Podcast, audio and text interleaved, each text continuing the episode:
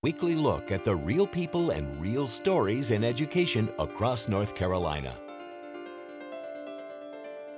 Welcome to Education Matters, presented by the Public School Forum of North Carolina. I'm Keith Poston. This week, we'll take a look at the budget passed by the North Carolina Senate, including some key education provisions and a controversial amendment passed at 3 a.m. that appeared to target only Democratic districts for cuts. We'll talk to the senator from the Northeastern North Carolina district that was the hardest hit. We're also talking with former North Carolina Senator Howard Lee, who was just recognized for leadership in education. Before we tackle the main topic, we open with our segment we call Headlines, a quick scan of education headlines across North Carolina and the U.S. On May the 13th, the North Carolina Senate passed its $22.9 billion budget in a party line vote 32 to 15. The next step is the House, which is taking place in the next few days. Notable education items in the Senate budget include 131 million for teacher raises, an average 3.7% salary increase in 2017-2018. Now under the plan, not all teachers get raises, with the largest bumps going to teachers with 9 to 14 years of experience. There are no increases for beginning teachers or for teachers with 25 or more years of experience. North Carolina principals would also see raises under the Senate plan. The Senate budget contains significant cuts at the Department of Public Instruction, 25% actually. The much discussed class size reduction mandate that school leaders say will force layoffs of specialty teachers like art, music, and PE is not funded in the Senate proposal. The budget does include language that the Senate intends to fund these positions. Finally, the budget includes restoration of a modified North Carolina Teaching Fellows program, increases funding for early childhood education. The final vote on the budget included some late night drama that we'll discuss with our first guest. One controversial provision, provision in the Senate budget was the elimination of funding for the North Carolina Governor's School, a summer residential program for gifted North Carolina high school students. The program serves more than 600 students each summer on campuses in Winston-Salem and Raleigh and was the first of its kind in the U.S. when it started in 1963. Governor's School funding was targeted by the General Assembly in 2011, but was restored after an outpouring of support from businesses, parents, and alumni of the program. This year, the Senate reversed course on elimination of the funding for this coming fiscal year less than 24 hours after unveiling the budget, but has zero funds for the school in 2018.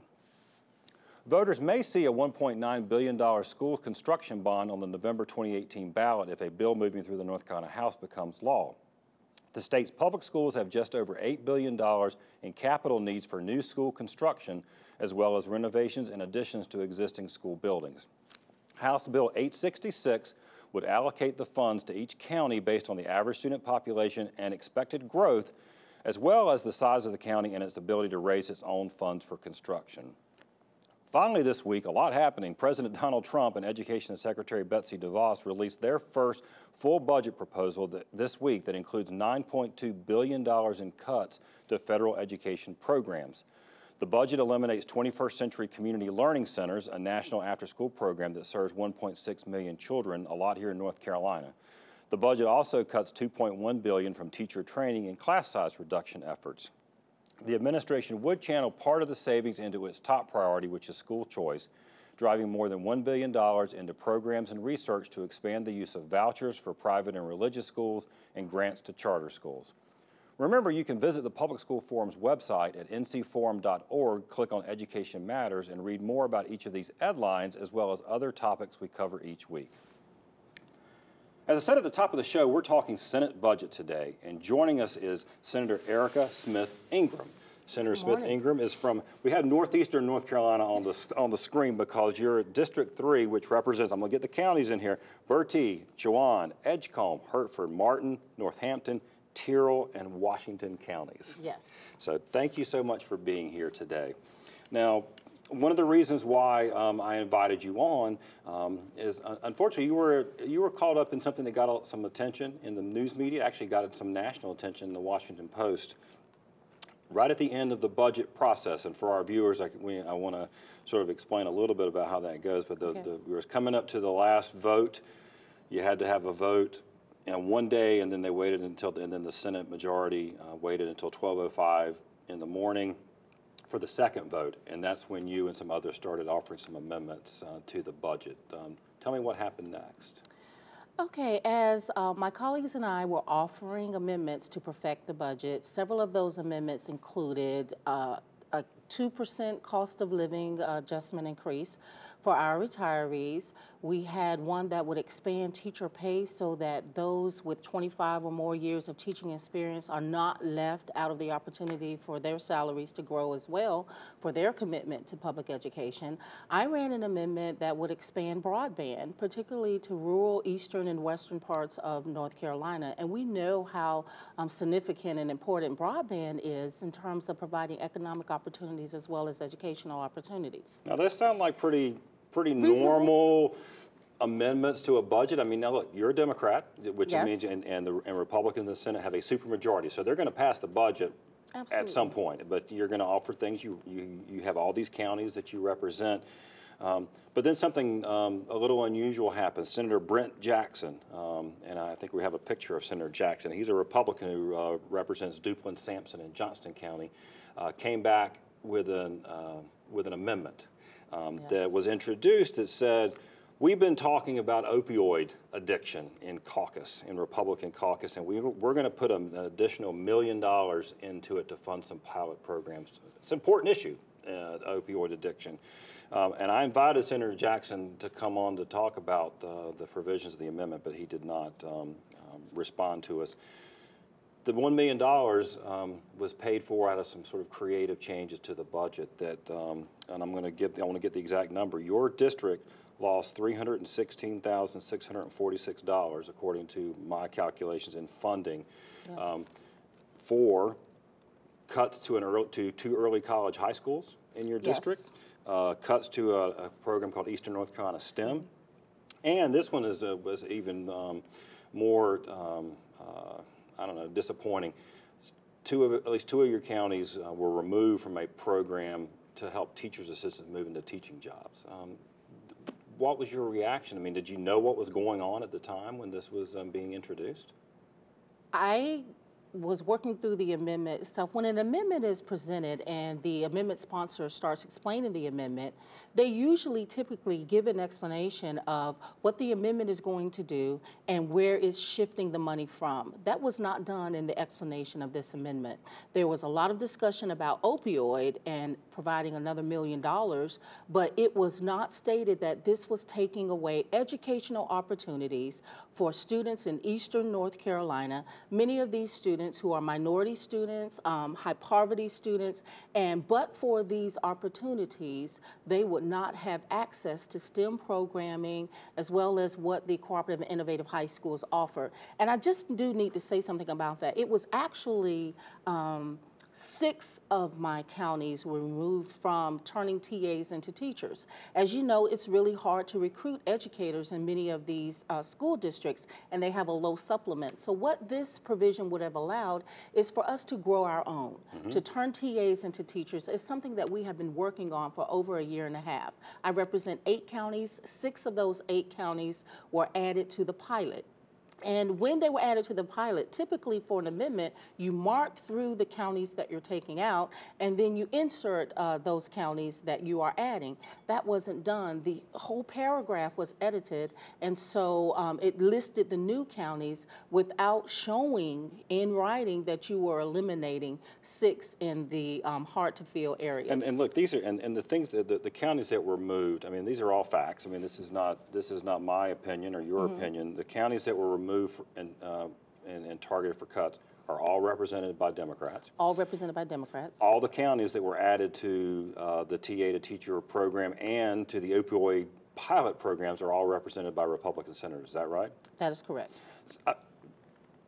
Okay. And keep, and one thing that's important to add here, two of the counties that removed, Senator Bryant represents Halifax County, I represent Northampton County. But these two counties have taken turns with the highest teacher turnover in the state for the last five years.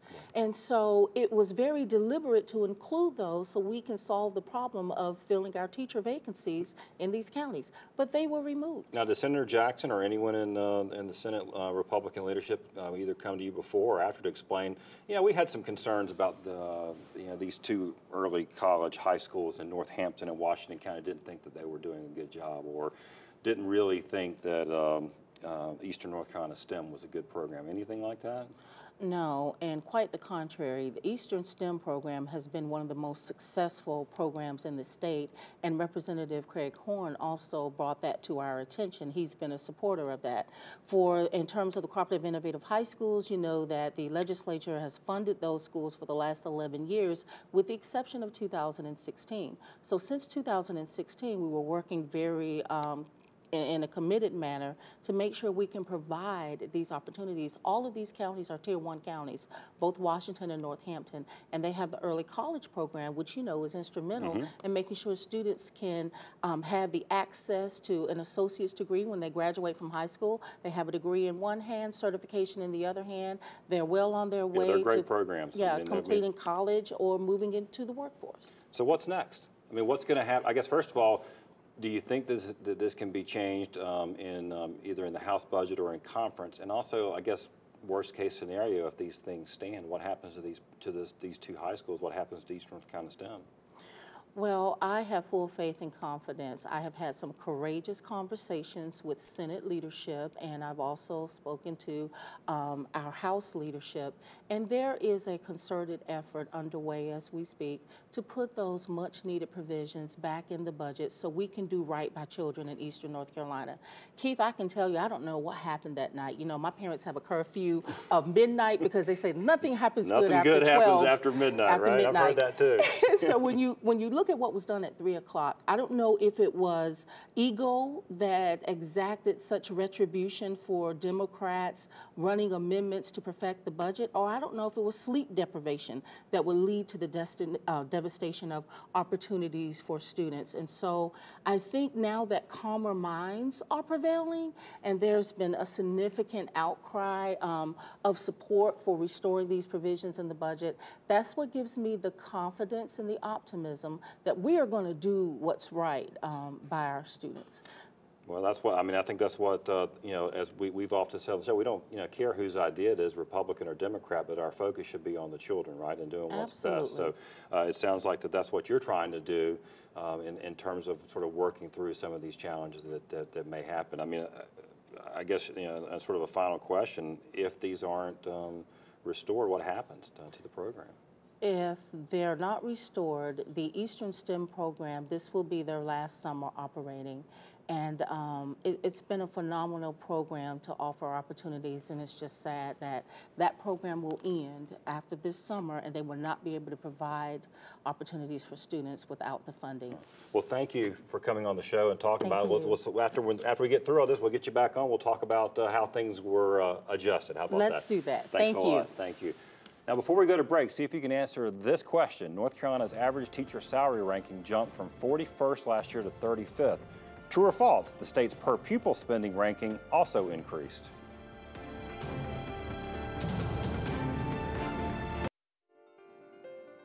Welcome back to Education Matters. Did you correctly answer false? Per pupil spending declined this year compared to last year. We now rank 43rd nationally, down from 42nd in how much we spend per child in education, which is actually $3,000 per less than the national average. Our next guest is former Senator Howard Lee. Senator Lee is the former chairman of the State Board of Education, former cabinet member under Governor Jim Hunt, uh, actually the first African American to hold both of those positions. We're, we invited uh, Senator Lee back on with us. He's actually been on the show before. We just Absolutely. recognized, I should point out, the Public School Forum just recognized uh, Senator Lee last week for leadership in education. And so I wanted to have you on again to talk about leadership. Um, you write a lot about leadership. You've spoken on it. Um, what do you think about when you think about education and leadership? What are the sort of how do you, in your mind, what do you think about? Well, there are three areas of leadership that I think are key to our long-term success in educating children. Uh, the first, of course, is at the school level. Uh, here we have principals, if they're innovative and visionary people, can have an environment in which teachers and students can thrive and of course can uh, find ways to provide the support that is necessary even without resources to keep the school functioning at a high level. The second important leadership uh, is political. Uh, if we look back at our history, Governor Hunt, uh, who brought Smart Start to get kids started on the right foot uh, going to school, Terry Sanford, who brought in the community colleges, Mike Easley, who brought in a More at Four, and Jim Martin and Jim Holshouser with uh, early childhood education. Uh, those were keys, and I think the governor's office is, is a key to giving us the kind of policies and policy direction that are important. And the third and important is community leadership. Community leadership includes faith-based institutions as well as business and community-based organizations in support of local schools and local school systems. Without that, I think uh, we won't have the kind of success that, that we all wish, hope we can have, and certainly are working toward that. And that has been the success, that has been the process that has contributed to my success. And that is what I'm engaged in trying to generate uh, as a part of my institute work today. Right, so school leadership, community leadership, and, and political leadership. And now we'll, on the political side, now I should point out, and I'm not trying to, I'm not to talk about how how old you are, but you were you were elected mayor of Chapel Hill in 1969. In fact, in fact, I was I was chuckling. I thought, you know, if, if this if and you were the first African American uh, to be elected to a predominantly white um, right. southern town since Reconstruction. Now, if that happened now, I guess you would it would have you would have blown up on Twitter. You would have been viral, right? Oh, absolutely, yeah. but, but, back then, you were it, it, made the New York Times. I mean, it was a national news story. Now that started out a trajectory of you being involved in some of these things you're talking about. Um, was that kind of leadership in, in moving North Carolina to a, a positive, uh, uh, sort of the positive reputation that we still enjoy uh, today on education? Oh, absolutely. Uh, amazingly enough, at the time I was elected mayor, I was also affiliated with Duke University in early childhood education. And at that time, working in trying to strengthen middle school activities in the Durham school system. And of course, uh, that was my Chapel Hill school system, which I was engaged with. Right. So no question that being mayor and being on the, in the position at Duke gave me the kind of insight uh, which led to having an impact both in Chapel Hill as well as in Durham, and then led me ultimately as a part of Governor Jim Hunt's uh, organization to impact statewide education. Right. Now, our viewers, uh, now I have the benefit of asking you a question that I already know the answer to. Um, what can individuals do um, to make a difference? Uh, you, with your institute, focus a lot on mentorship and relationships. What can someone watching the show um, go out and start doing right now that would make a difference? Well, I'm, I'm convinced that uh, socioeconomic is uh, the destructor of many of our young people, especially young black boys who are growing up in poverty and uh, many of these kids don't have the kind of role models or the self-confidence that will allow them to believe in themselves and believe that they can be successful in the educational arena. Uh, individuals can offer themselves up to schools. Schools are looking for volunteers who could come in and engage with students, uh, teaching them how to read and working with them on other problems that uh, teachers don't seem to have time to do. Uh, individuals can also offer themselves up to be uh, to help find resources that support the local school system and volunteer. So we all have a role to play. Everybody has a role to play. Thank you for being here today. Congratulations again on the recognition. Well deserved, Senator Lee. Thank you, and it's always my pleasure. Thank you. After the week, after the break, this week's Leadership Spotlight. Each week, Education Matters spotlights individuals demonstrating exceptional leadership in education based on nominations from you, our viewers. This week, we spotlight Joanne Blumenfeld in Raleigh.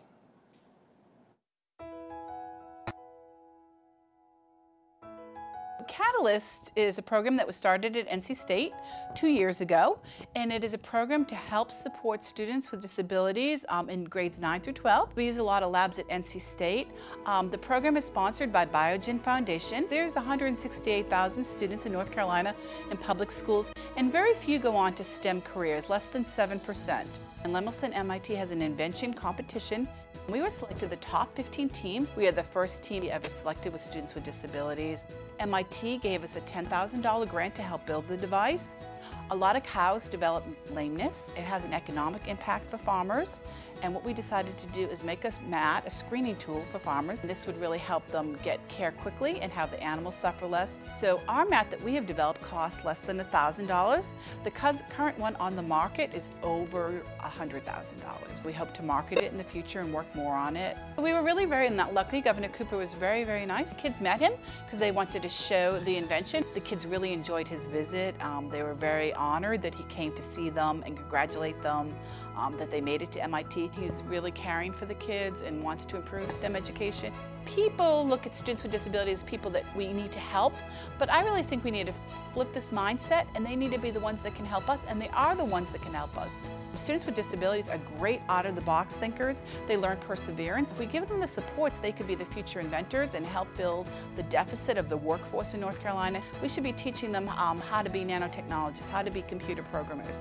And they're quite capable of these skill sets if we give them the experiences and opportunities. And that's what the Catalyst program um, sets out to do. After the break, this week's final word. When we started Education Matters last year, I promised you we would share the real facts about what is happening in public education in North Carolina. At the Public School Forum, part of our mission is to inform you, the public, about the impact of various education policy proposals, what's good about them, what could be improved, and what's simply a bad idea. We're going to call balls and strikes regardless of who's throwing them.